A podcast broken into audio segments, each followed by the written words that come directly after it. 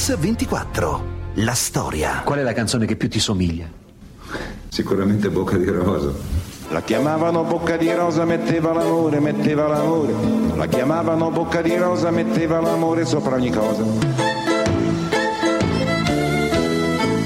Benedetto Croce diceva che fino all'età dei 18 anni tutti scrivono poesie. Dai 18 anni in poi rimangono a scrivere due categorie di persone, i poeti e i cretini.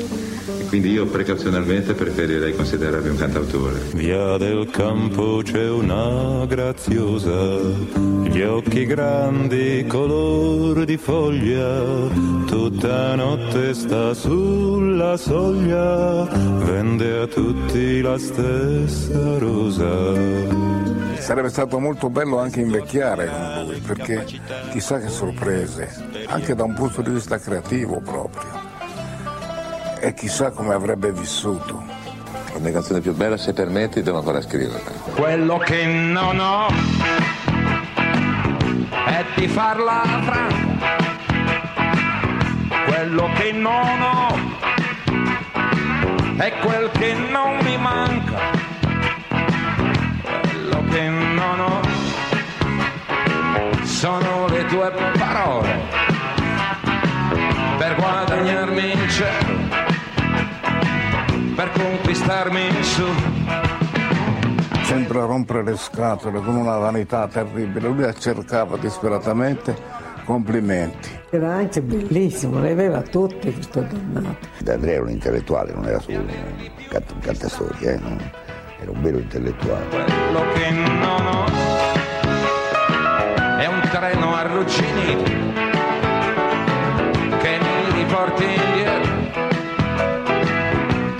dove sono partito. La musica di Fabrizio piaceva sia all'intellettuale snob chic eh, che alla, all'operaio eh, che usciva dalla fabbrica con le mani sporche di grasso.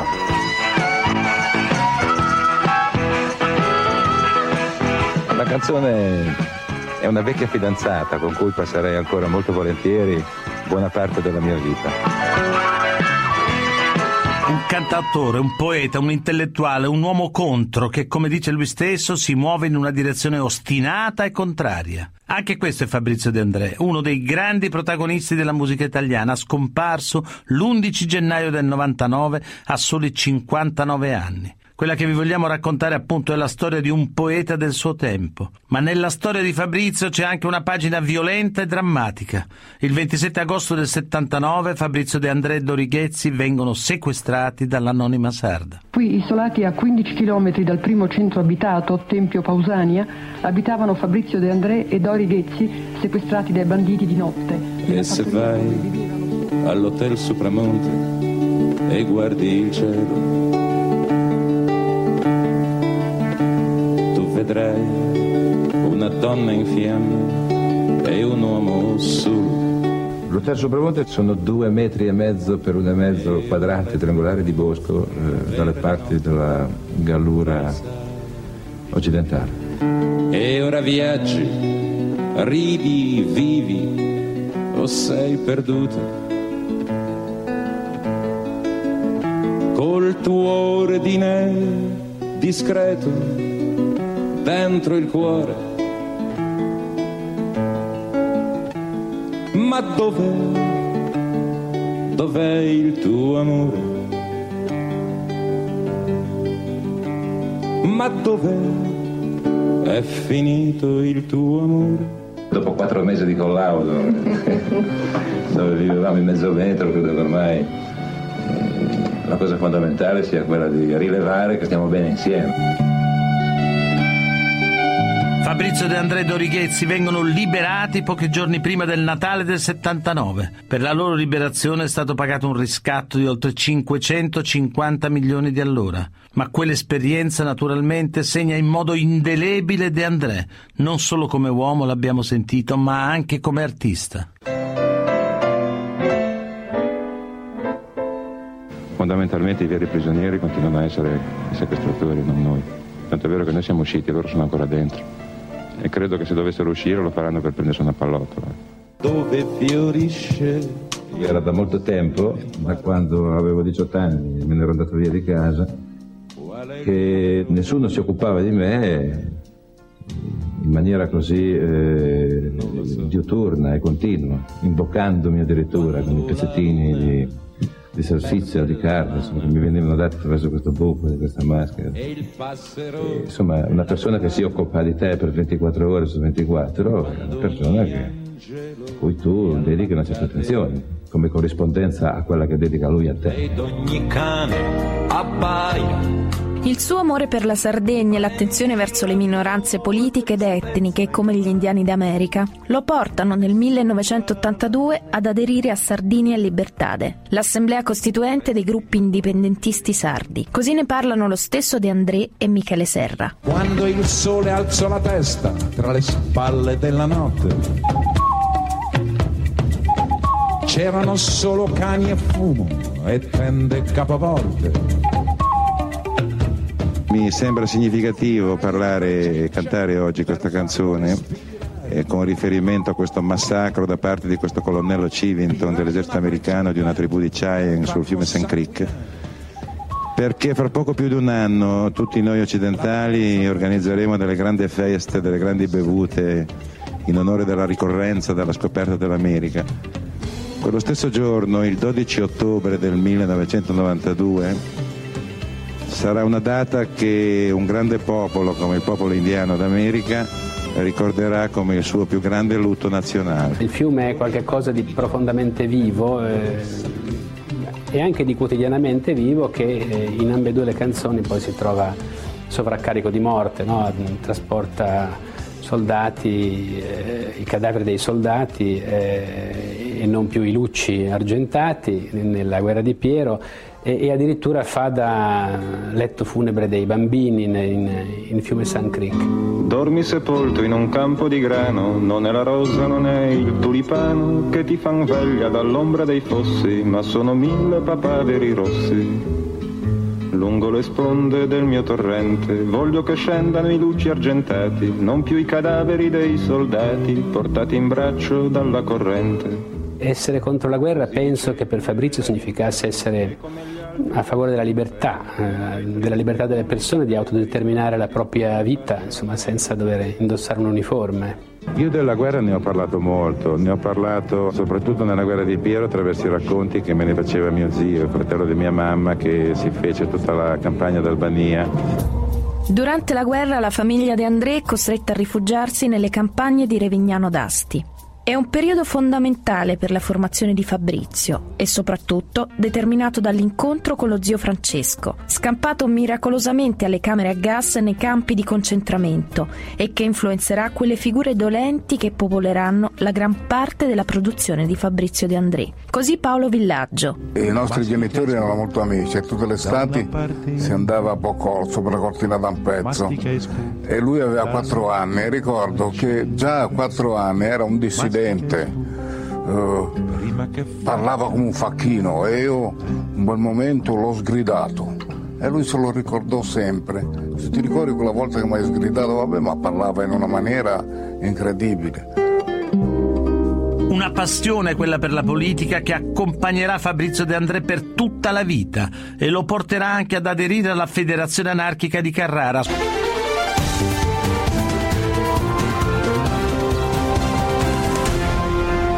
Mix 24. La storia. Rieccoci su Mix 24 con la vita e la musica di De André. È il 1957 e Fabrizio ha solo 17 anni. Ancora le parole di De André e poi Paolo Villaggio e Michele Serra. La guerra è già scoppiata, Marcondi Rondero. La guerra è già scoppiata, chi ci aiuterà? Ci aiuterà,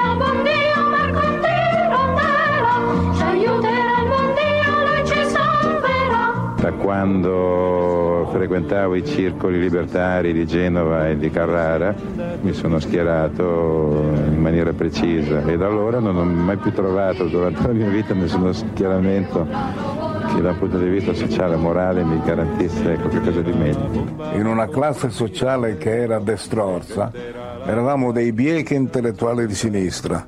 Anzi lui addirittura era a sinistra del Partito Comunista Cinese, diceva di essere anarchico Io penso che Fabrizio si definisse mh, anarchico individualista soprattutto perché non amava l'ordine costituito, insomma, non, mh, non gli interessava il, il, punto di vista del potere, gli interessava il punto di vista delle singole persone. Io penso che un uomo senza utopia, senza sogno, senza ideali, vale a dire senza passioni, senza slanci, Beh, sarebbe un mostruoso animale fatto semplicemente di istinto e di raziocinio. Auprès de mon arbre, je vivais heureux, j'aurais jamais dû m'éloigner de mon arbre, auprès de mon arbre. Fabrizio è stato tra i cantatori italiani quello che ha eh, saputo eh, attingere alle, alle forme più, più, più, differenti di musica, dalla ballata folk nordamericana, la poesia medievale francese, Brassin, Brel,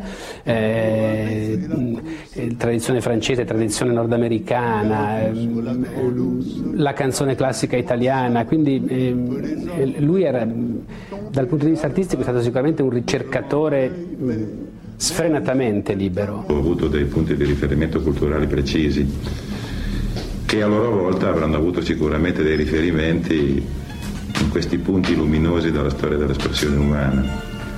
Io credo che l'uomo potrà anche conquistare le stelle, ma eh, penso d'altra parte che le sue problematiche fondamentali sono destinate a rimanere le stesse per molto tempo, se non addirittura per sempre.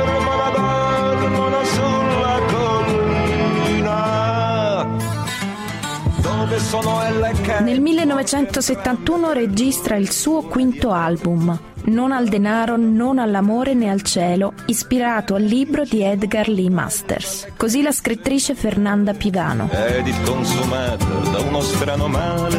Era super proibito quel libro in Italia. Eh, parlava della pace, contro la guerra, contro il capitalismo, eh, contro in generale tutta la la carica del convenzionalismo. Era tutto quello che il governo non ci permetteva di pensare, non dico di fare, di pensare. E mi hanno messo in prigione e sono molto contenta di averlo fatto. E lui infatti si è messo lì tranquillo, con la sigaretta in mano naturalmente, e e ha cantato una di queste canzoni dello Spoon River. Io in bambolata non sapevo neanche cosa stava facendo, mi sembrava di sognare. Allora lui ha detto, vuole che la canti di nuovo? Mi ha detto, mm, madonna. Dico, io vorrei che lei la cantasse sempre, che si mettesse lì dove è adesso ci restasse per tutta la vita a cantarmi sempre la stessa canzone. Allora lui si è messo a ridere, ha capito che era in un ambiente favorevole. Daltonici presbiti, mendicanti di vista, il mercante di luce, il vostro oculista. Ora in Spoon River, ma in generale eh, Fabrizio aveva simpatia per i, per i truffatori, per i fannulloni, per chi non riusciva a stare dentro il binario. La chiamavano bocca di rosa, metteva l'amore, metteva l'amore. La chiamavano bocca di rosa, metteva l'amore sopra ogni cosa. Appena scesa alla stazione del paesino di Sant'Ilaria, tutti si accorsero con uno sguardo che non si trattava di un missionario. Cioè... La canzone dell'invidia per eccellenza, dell'invidia della piccola gente è Bocca di Rosa, insomma, in cui la, la giovinezza, la bellezza, diciamo, la gratuità del, dell'amore, anche la, anche la leggerezza dell'amore eh, scatena una specie di, di, di, di, violenta reazione sociale, di, indignazione delle famose comari del, eh, del paesino. Qual è la canzone che più ti somiglia? Sicuramente Bocca di Rosa. Ecco, ma sicuramente lo scenario da cui attinge De André è proprio la Genova degli anni 60 e 70, dove è cresciuto e si è formato. A raccontarlo è lo stesso Fabrizio in un servizio realizzato da Mix nel 1982 e poi Mauro Pagani. Vengo da Hamburgo, vengo da Francoforte, vengo dalla Sardegna, ma vengo soprattutto da Genova. Genova che ci nasci, ci vivi fino a vent'anni, poi a vent'anni cerchi di trovare lavoro e soprattutto quando il tuo lavoro non è quello di fare il giovane di studio da un avvocato oppure da un ingegnere ti rendi conto che è difficile lavorarci. Allora te ne vai e dopo che te ne sei andato cominci a rimpiangere. Nei quartieri dove il sole del buon Dio non dà i suoi raggi. Quello che non ho è una camicia bianca.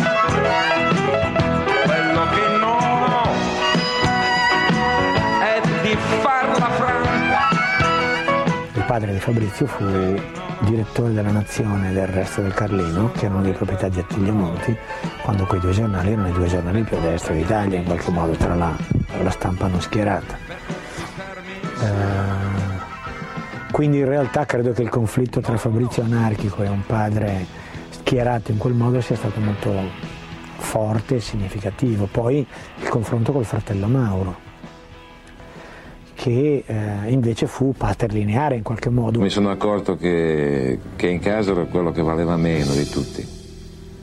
Cioè, mio padre è laureato in filosofia, mio fratello che se prendeva qualche cosa al, al di sotto del 30 e lode faceva il muso per due giorni. È normale che in una famiglia del genere uno anche per così, per, per, perché, perché ci viene allenato, no? diventi competitivo. Allora probabilmente con la volontà di emergere eh, ho scelto un'altra strada, che è stata poi quella della chitarra, per dimostrare a me, a me stesso, ma prima di tutto forse ai miei genitori, al mio fratello medesimo, che io qualche cosa valevo. Aveva in comune anche con me il complesso del fratello. Suo fratello Mauro era un genio, era, era serissimo, era il primo di tutta la scuola. Mio fratello gemello, poi Piero, era il primo addirittura di tutta la città. Quindi io e lui eravamo veramente rassegnati ad essere le pecore nere della famiglia. Io ho una grande stima di mia madre. È stato sempre il vinavir della nostra famiglia. Se non ci fosse stata lei o fosse mancata lei, sarebbe mancata la colla. Bro. Ci saremmo disuniti tutti quanti. Della Sierra Morena, cielito lindo, viene bajando. Si pensa a lui come una persona triste, era di un'allegria esagerata, smodata. Era molto, era molto divertente, era molto simpatico, amava il paradosso, era sempre mai d'accordo, era contro, sempre contro tutti. Ti bastava un'occhiata per sapere qual era l'unica cosa che ti avrebbe mandato in bestia quel giorno, perché ovvio che tu sapevi com'era, quindi arrivavi in studio e facevi gli esercizi spirituali dicevi io oggi sarò buono, non accetterò provocazioni, qualunque cosa mi dicano io sarò di buon umore. Arrivava lui e ti diceva l'unica cosa che ti faceva incazzare subito. Vediamo come, vediamo come fai a riprendermi così. Come faceva il villaggio sull'ascensore, quelli buoni. Mi sembra di avere una mano sotto il culo. No, non è così. Senza pretesa di voler strafare, io dormo al giorno 14 ore, anche per questo nel mio rione godo la fama di fannullone. C'è tutto un, un repertorio di Fabrizio che è indecente, quindi non ha avuto la possibilità di essere inciso da qualche parte. Via del campo c'è una puttana, gli occhi grandi, color di foglia.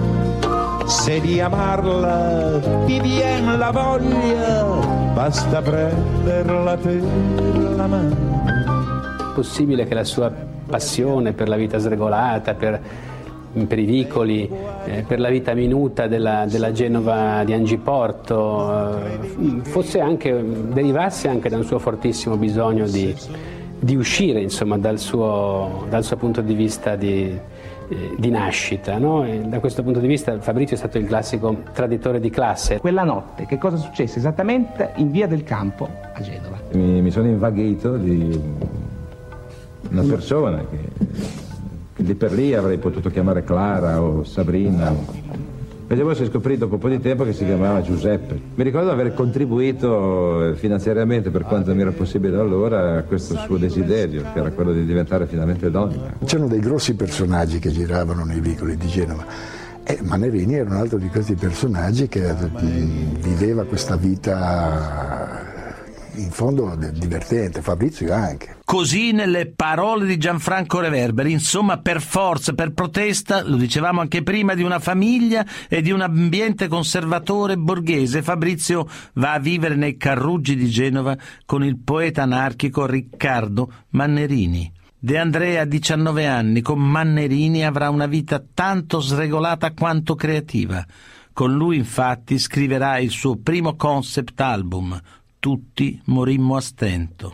Questo tuo ultimo lavoro non è una serie di canzoni, ma è piuttosto un'opera, una, una cantata, diciamo, e che parla di?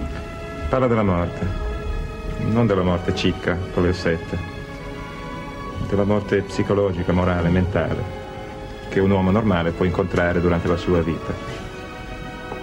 Direi che una persona comune, ciascuno di noi forse, mentre vive, si imbatte di- diverse volte in questo genere, in questo tipo di morte, in questi vari tipi anzi di morte, prima di arrivare a quella vera. Così, quando tu perdi un lavoro, quando tu perdi un amico, muori un po', tanto è vero che devi un po' rinascere dopo. Quando attraverserà l'ultimo vecchio ponte ai suicidi dirà Era un periodo in cui si fingeva di essere abbastanza infelici. Eravamo senza soldi.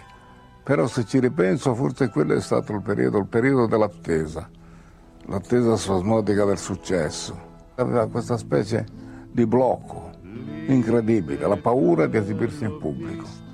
Finché una notte famosa, io e Marco Ferreri l'abbiamo preso quasi di peso, l'abbiamo portata a Viareggio, alla bussola, e lì forse è stato il, il momento più importante della sua vita. Cioè, ha capito qual era il rapporto che lui poteva avere con il pubblico ed è stato un trionfo inaudito. Ferreri che l'ha portato sul palco. Gli ha detto che le pulsazioni del suo cuore erano perfette per salire sul palco perché lui diceva aiuto, svengo. no, ma noi siamo stati per eh, credo mezz'ora a bussare alla stanza della sua porta nell'albergo per eh, farlo uscire perché non voleva venire a suonare, era terrorizzato. Tutto questo poi col finale che tutti sappiamo. Si è ritrovato sul palco e non voleva più scendere. Era un po' un rullo compressore, faceva fatica a mettersi in moto, ma quando era partito non riuscivi più a fermarlo, no? Part- passava spianando tutte le persone che gli stavano intorno, nel bene e nel male, perché poi quelle sono persone che con la loro, in fondo con questa mania di precisione che quasi sempre è figlia di ansie dovute a insicurezze, no? Eh, mettono, le mettono le persone che lavorano con loro nelle condizioni di dare il meglio di sé. E se, ti- e se la gente scopre che sai cantare, cantare ti tocca per tutta la vita e ti piace farti ascoltare. Questi sono i versi che cantava lui, sai. Finì con i campi alle ortiche, finì con un flauto spezzato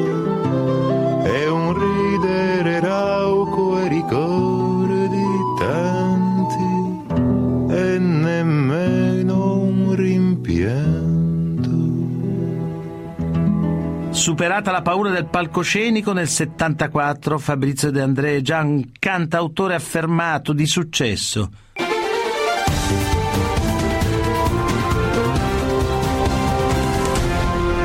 Mix 24. La storia.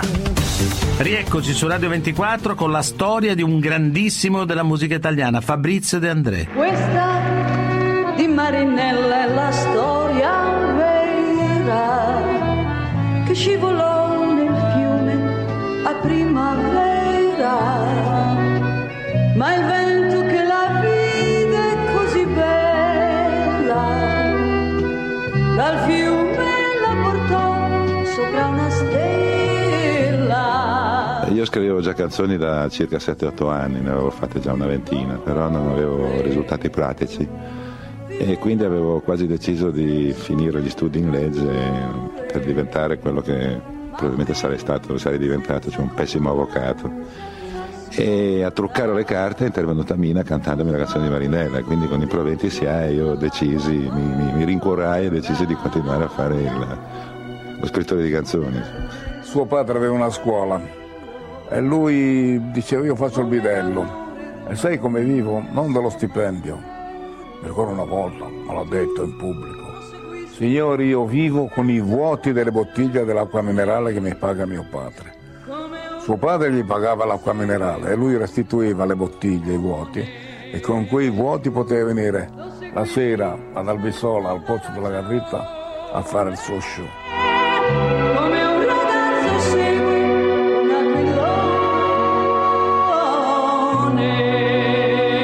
Cristiano e mio figlio sono nati lo stesso giorno. Beh, Carlo Martello è stato scritto nel, nel novembre del 62, nell'attesa c'erano le, sia sua moglie, Pugni, che Maura, mia moglie, erano incinte. Una cosa è nata in una maniera curiosa. Lui ha detto, senti che bella questa canzone trovadorica. Papà, papà, papà. E mi ha suggerito, Re Carlo tornava. Io che sono un appassionato di storia sono andato a pescare la battaglia di Poitiers nel 732 e ne abbiamo fatto questa, questa specie di, di cosa abbastanza divertente, paradossale. Re Carlo tornava dalla guerra, lo accoglie la sua terra, cingendolo d'allora. Al sol della calda primavera lampeggia l'armatura del sire vincitore. Nel 1967 Fabrizio De André e Paolo Villaggio vengono citati per il contenuto osceno di Carlo Martello Ritorna alla battaglia di Poitiers. Un pretore di potenza non voleva che si scrivesse quel gran frustando il cavallo come un mulo col gran faccia da culo. Questo ci ha fatto causa, stati processati, condannati, avendo dovuto modificare le parole, frustando il cavallo come un ciucio tra il glicine e il sambuco. Ecco, dimmi tu. Sono gli anni di album come La buona novella e Storia di un impiegato. Così raccontano Mauro Pagani e poi lo stesso De André. Non avrai altro Dio all'infuori di me, spesso mi ha fatto pensare. Genti diverse venute dall'est, diceva anche in fondo, era uguale. Trovo che la buona novella sia un esempio enorme di intelligenza e di pietà, nel senso di pietà, nel senso di amore vero e interesse per il prossimo, per, per quelli che ci circondano. La buona novella voleva essere un'allegoria, era un'allegoria, che si precisava nella- nel paragone tra le istanze migliori e più sensate della rivolta del 68 e istanze da un punto di vista spirituale sicuramente più elevate, ma da un punto di vista etico-sociale direi molto simili, che un signore 1969 anni prima aveva fatto contro gli abusi del potere, contro i soprusi dell'autorità, in nome di un egalitarismo e di una fratellanza universale. Si chiamava Gesù di Nazareth e secondo me è stato ed è rimasto il più grande rivoluzionario di tutti i tempi.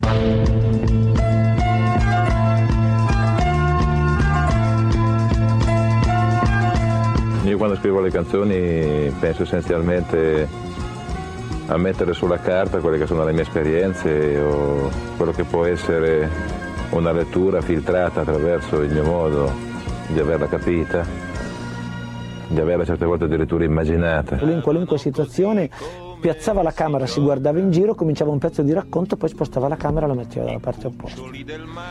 E quindi ovviamente ra- raccontava le cose e continuava a cambiare prospettive. Lui aveva questo modo veramente eh, di un altro pianeta, insomma, di vedere le cose, di pensarci e soprattutto di farle capire. C'era sempre una quinta in più, c'era un, un- un cielo in più dietro, era, eh, era la sua dote più grande. Anche se il nostro omaggio ha fatto a meno del vostro coraggio, Nel 1973 esce Storia di un impiegato, un disco prettamente politico.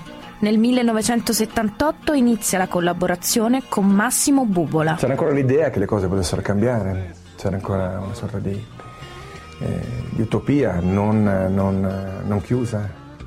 Mentre in Rimini c'è già un'analisi, non dico eh, dalla parte dei perdenti, però c'è già un'analisi un, un po' più disincantata per certi aspetti.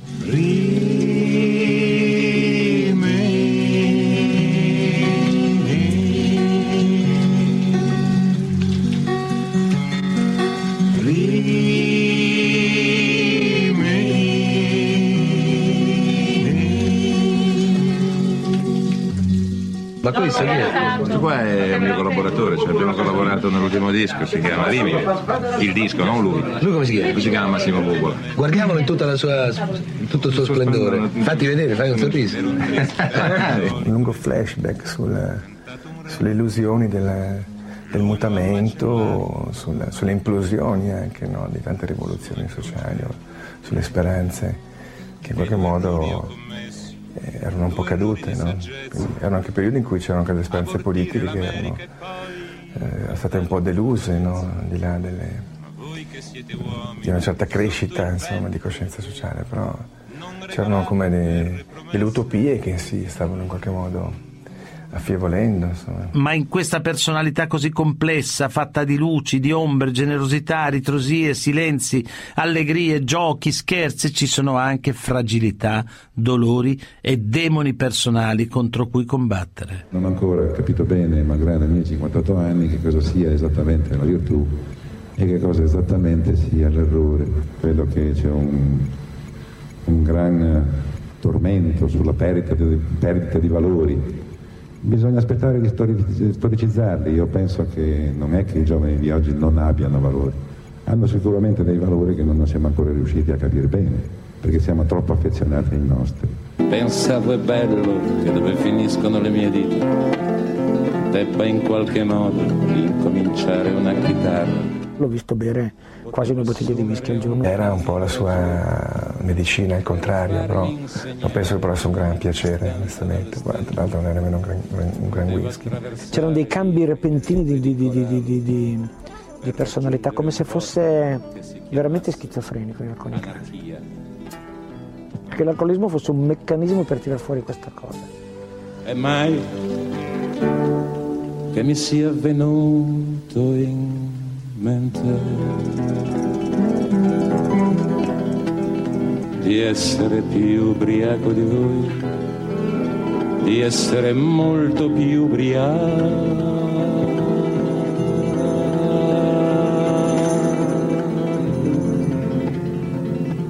Di voi.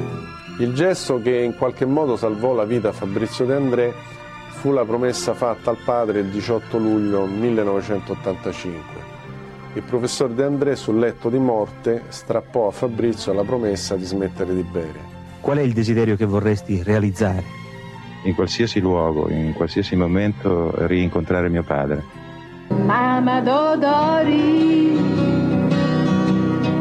mamma Dodori, quando il cielo è un prato seminato stelle e fiori, mamma Dodori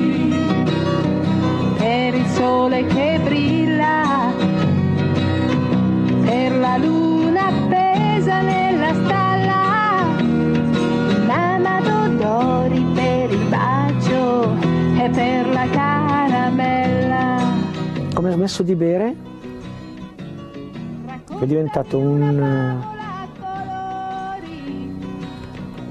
un uomo fantastico. Eh, che fra l'altro ha usato gli ultimi anni della sua vita in qualche modo per pacificarsi su tutti i fronti, cioè lui ha sempre avuto un rapporto anche conflittuale, faticoso con, eh, con, la, con la famiglia, con la quotidianità, con i figli, eccetera, eccetera. Invece in quegli anni piano piano ha cominciato ad avere dei rapporti sereni e distesi con tutte le persone che gli stava intorno. E infatti nell'84 De André vive una seconda giovinezza, è l'anno di Creusa de Ma. Così raccontano Mauro Pagani, De André e poi Ivano Fossati.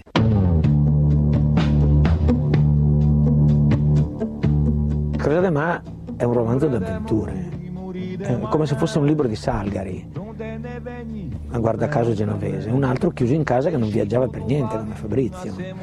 E come me che io sono andato in Nord Africa un mese in Algeria, due mesi prima di realizzare Cosa de Ma per cercare materiale, strumenti eccetera. Sono tutto quello che avevamo appreso era figlio dei libri, figlio dei dischi, quindi in realtà è un romanzo d'avventure dove i, i pirati sono finti, dove eh, le comparse hanno la parrucca e, e, e i costumi vengono da, sono noleggiati. No?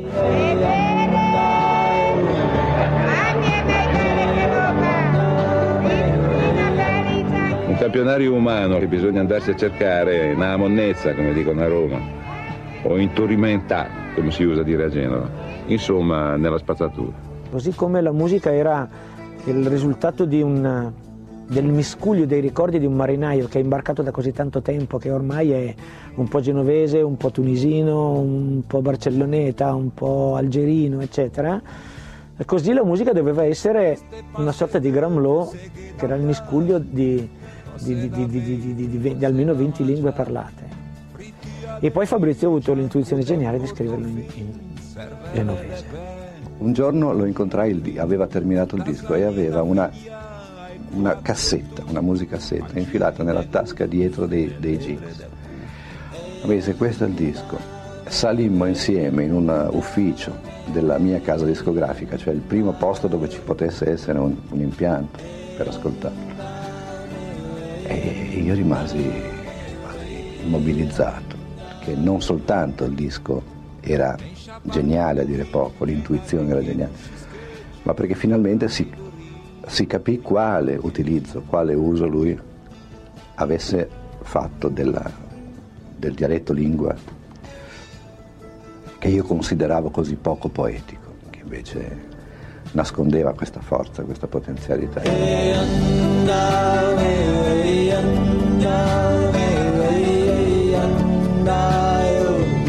E poi abbiamo passato due anni in qualche modo a litigare benevolmente, perché io volevo fargli fare un disco in italiano. E lui non voleva, non aveva più voglia. Perché in realtà lui per la prima volta in Crosa de Ma ha affrontato un disco non come cantautore ma come cantante perché si è sentito libero dal dover pronunciare le parole in un certo modo, libero dal birignao, del cantantese, eccetera. Lui si è sentito i, vostri, i suoi dischi vecchi, un po' di birignao, ce l'ha sempre, ma tutto un po' impostato, con, facendo cadere apposta le parole per far suonare le basse, però con un modo di pronunciare molto cantautorale. No?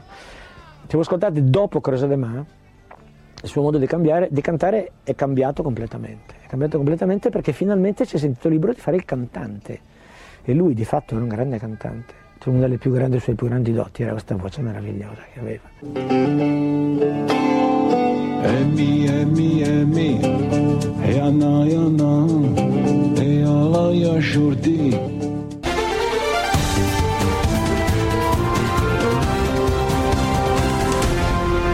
Mix 24, la storia.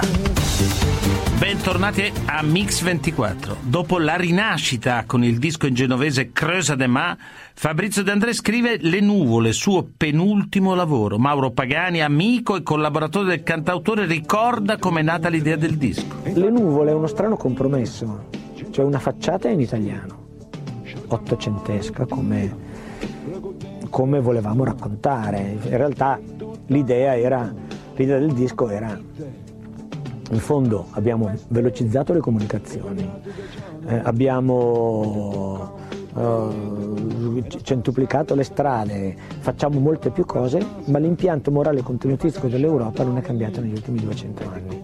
Non siamo molto diversi dall'Europa del congresso di Vienna. Tentò la fuga in tram verso le sei del mattino, dalla bottiglia d'orzata dove galleggiava Milano non fu difficile seguirlo, il poeta della vagina. Fabrizio aveva un'agenda e tra la dalle parti della terza di copertina, nelle ultime due pagine dell'agenda, lui per abitudine appuntava cose, anche una frase breve, ma qualcosa che lo colpiva, da un telegiornale, dai giornali, una frase che leggeva, appuntava e aveva queste due pagine di frasi un po' sconnesse che però a loro modo una, una di fianco all'altra davano una, una misura della... era una sorta di fotografia della società in questo momento, nel momento attuale.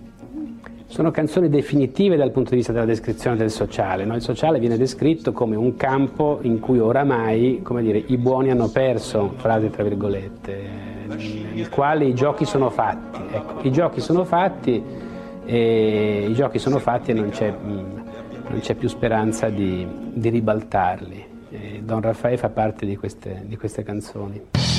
Io mi chiamo Pasquale Capiero, sono brigadiere del carcere Oinei. Io mi chiamo Capiero Pasquale, sto a Poggio Reale dal 53. E al centesimo catenaccio, alla sera mi sento uno straccio. Per fortuna che a braccio speciale c'è un uomo geniale che parla con me. Raffaele è il, il, il capoclane, il padrino raccontato da un, da un secondino che è soggiogato dal, dal carisma dell'uomo di potere. No? In un mondo dove lo Stato non è riconosciuto, non è presente in parte ma soprattutto non è riconosciuto, Don Raffaele diventa un'autorità. C'è arrivato tramite una persona di fiducia un, questo messaggio comunicato che eh, a Don Raffaele Cutolo questo, il pezzo era piaciuto molto, pezzo peraltro ispirato una novella da lui stesso scritta in carcere.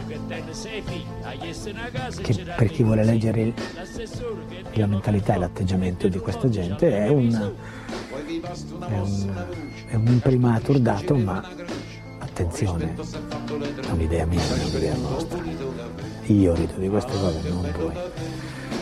Che trovo perfetto, sta letterario, era stata, era stata la perfetta conclusione di quella vicenda. Ah, che bello caffè, pure in carcere Osanna fa, la ricetta di Cicene nella compagnia dice la precisa mamma. Dorighezzi che è qui con noi, la ringrazio, la moglie di Fabrizio De André.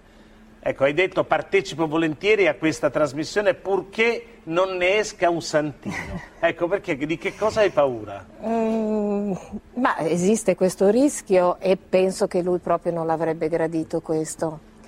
E il fatto di essere così amato, certo, lo farebbe molto sorridere eh, e in fondo di, sarebbe la dimostrazione che eh, il suo messaggio è stato veramente capito e recepito. Ma quindi- perché secondo te lui non Ma- sapeva quanto era amato?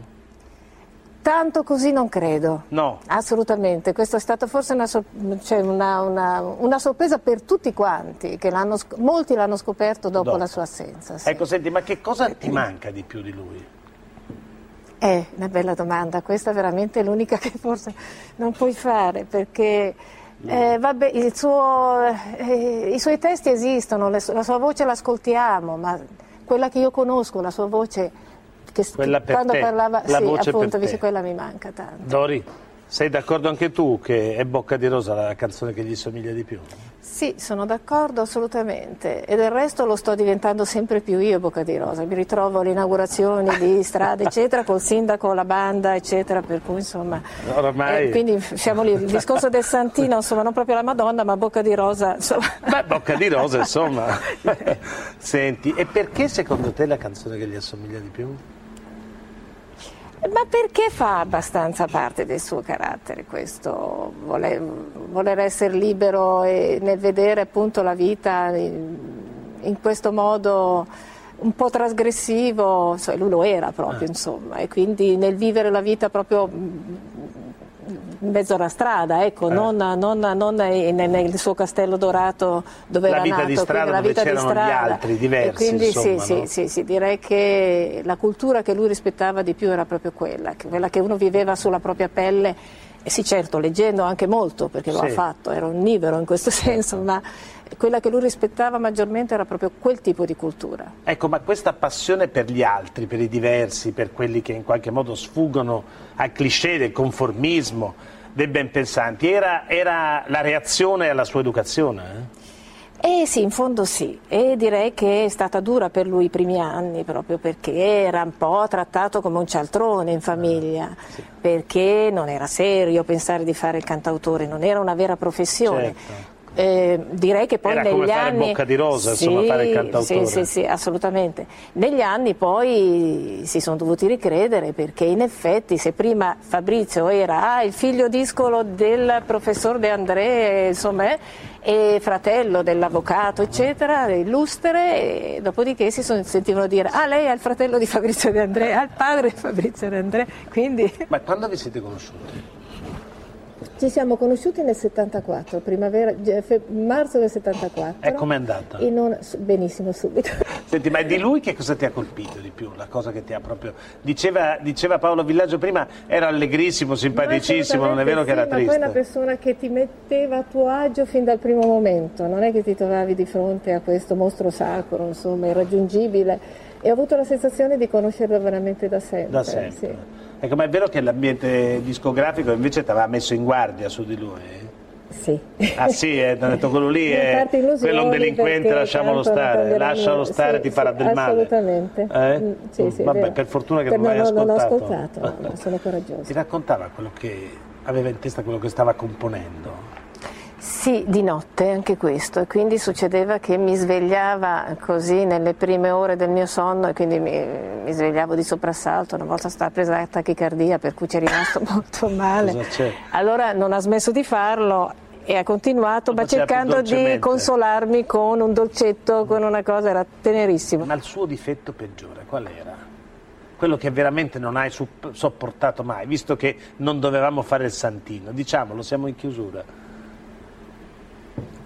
Sai che non mi è... mm, Cioè, non mi è facile parlarne bene perché non spetta a me, insomma, eh, elogiare la grandezza di Fabrizio, Ah, e non però. è...